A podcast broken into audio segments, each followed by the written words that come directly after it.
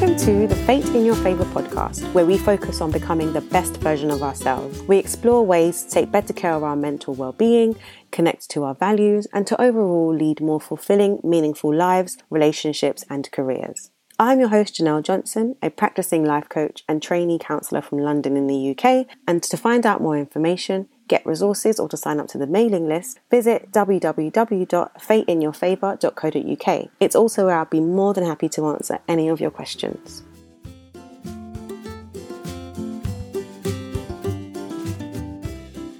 Hello everyone, and welcome to another episode of the Fate in Your Favour podcast. Thank you very much again for joining me. As always, I'm very, very grateful to have you joining this space with me today.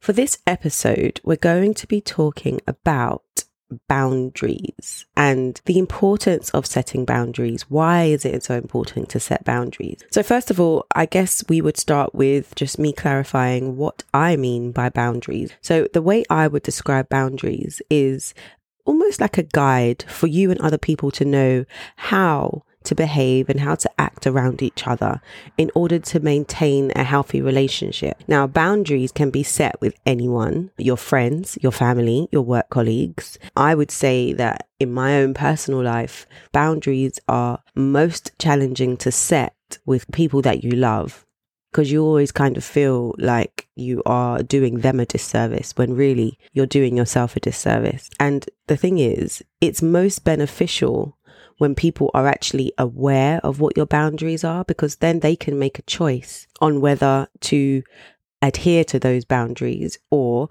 to continue to break them.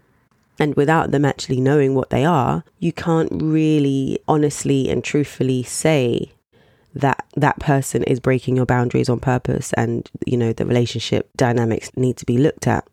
The problem is that people usually are very, very happy to be around you when you have no boundaries, because they don't have any lines to cross. You know, they can pretty much do whatever they want to do and you will just be fine with it. So it's only usually when you start to realize that actually when this person does X, you actually feel a certain kind of way. So boundaries are actually there to protect you. When sometimes you start to set boundaries for people who are used to just, you know, running free, that causes a bit of friction at times. There is also a chance that other people may not take it well when you start to talk about what your boundaries are and talk about what you need from the relationship. But really and truly, it's not really your problem. That's not something that you can control. You know, you have control over how you communicate what you need, and they have control over whether they will take that up or not.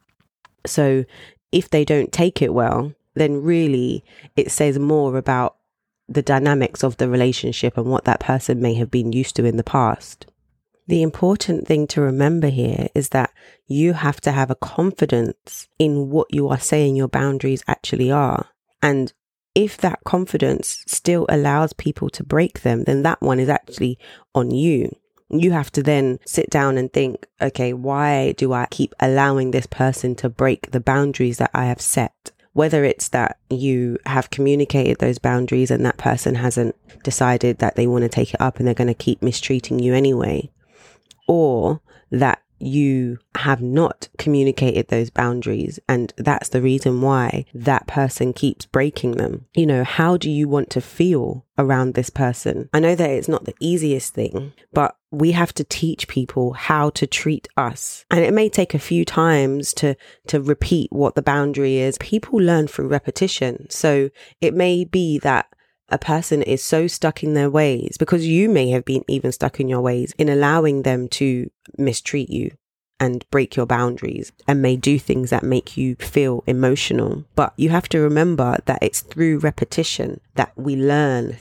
Little children learn through repetition. When you ask them to do something, they may do it wrong the first time. They may do it better the second time, the third time, fourth time, getting better. And maybe by the fifth time, they've actually got it. But that's exactly how our brains work.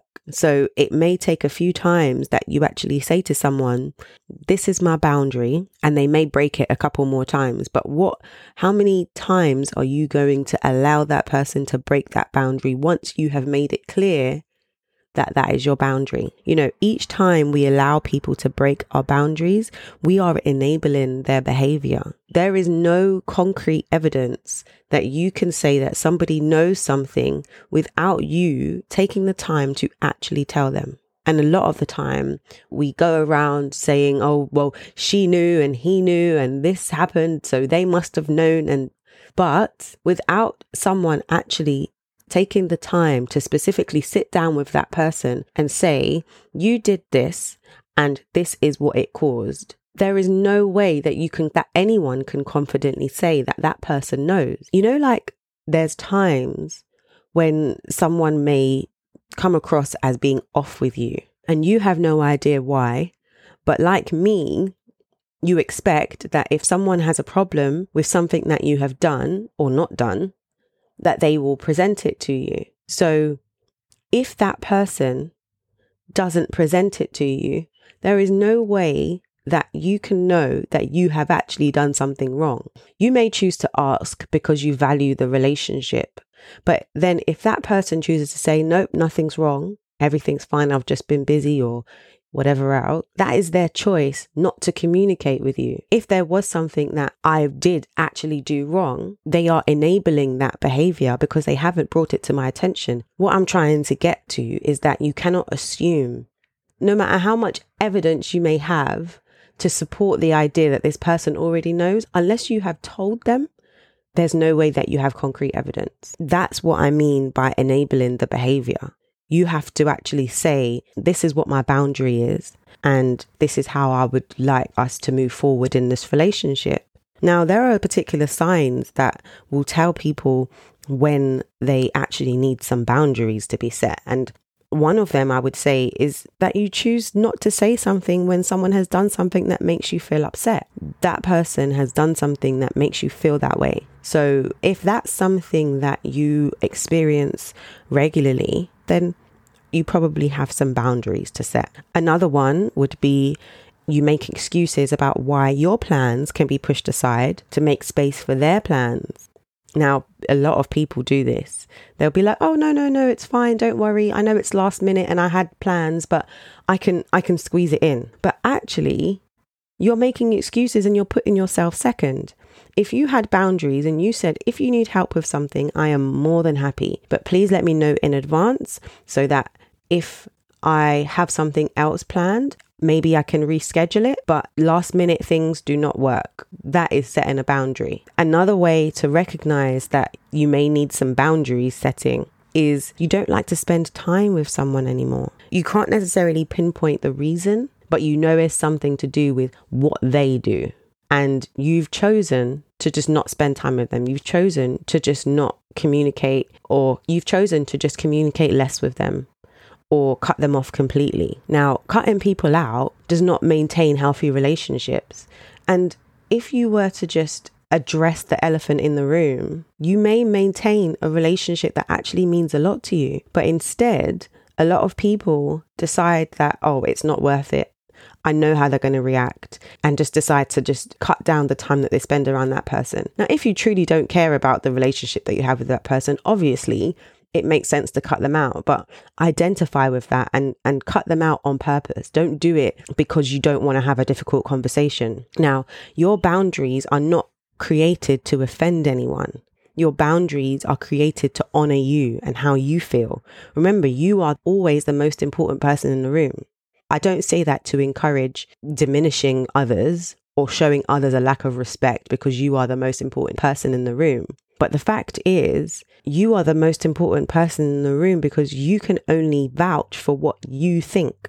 You can only vouch for how you feel. So remember that creating boundaries is not to offend other people. And the sooner that you can communicate that to someone will be the better, and will be the more meaningful your relationship. Learning to set boundaries can help you sustain relationships through challenging times. If you run away from the difficult conversations and the potential conflict, then that friendship doesn't have a chance. Either you or the other person will end up cutting ties. The key things that I would like you to remember when setting boundaries is to learn your limits. How much of this behavior is healthy for you to take on?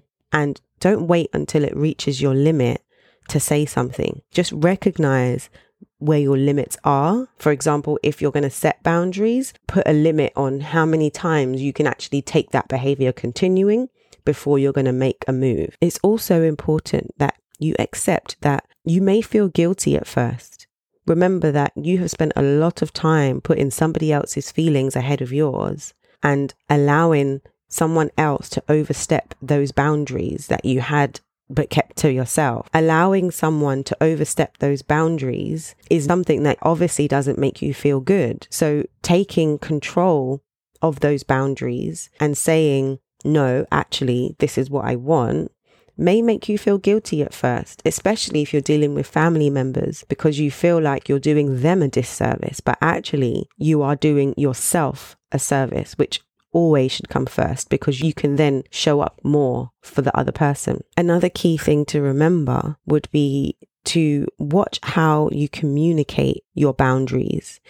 I want to make it clear that it's not about punishing the other person. A lot of the time, people want clarification on who is right and who is wrong and punish the person who is wrong. But that is not what it's about. It's not about punishing that person. It's about teaching them how you would like to be treated. And remember that you are not responsible for the other person's feelings. So if you've taken the time to think about how you're going to communicate that you've got these new boundaries you want to put in place, you are not responsible for that person blowing up. You are not responsible for the other person's emotion. That's their problem. That's their emotions. How they download the information that you've given, especially when you have been very clear with how you actually communicate that information, is their problem. It's always, always, always important to remember that you can only take responsibility for your own feelings, and no one is responsible for your feelings. And this one is the one I'm going to leave you with before I go.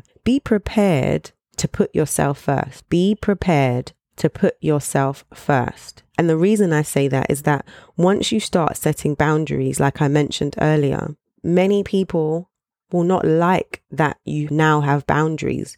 They are so used to running free and doing exactly what they want to you. Actually, be prepared to set your boundaries and stick by them. And if you're going to stick by them, be prepared at the idea that you may be falling out with some people over your wanting to maintain the relationship. You telling other people what you need is a gift. If they choose to disregard that and take it on as a personal attack or anything like that, then you have to look at, okay, am I compromising myself by allowing this behavior to continue? And on that note, I will be leaving you. As always, remember that some things are best kept secret, but this podcast is not one of them. I always look forward to hearing your feedback, and please don't forget to share it with your friends, your family, your enemies, anyone who you think can benefit from listening to something like this. You can find all the ways to contact me in the description box. And if you follow me on social media, I would love to hear what you think of this week's podcast. And on that note, I'll be leaving you. Thank you again. Until next time. Bye.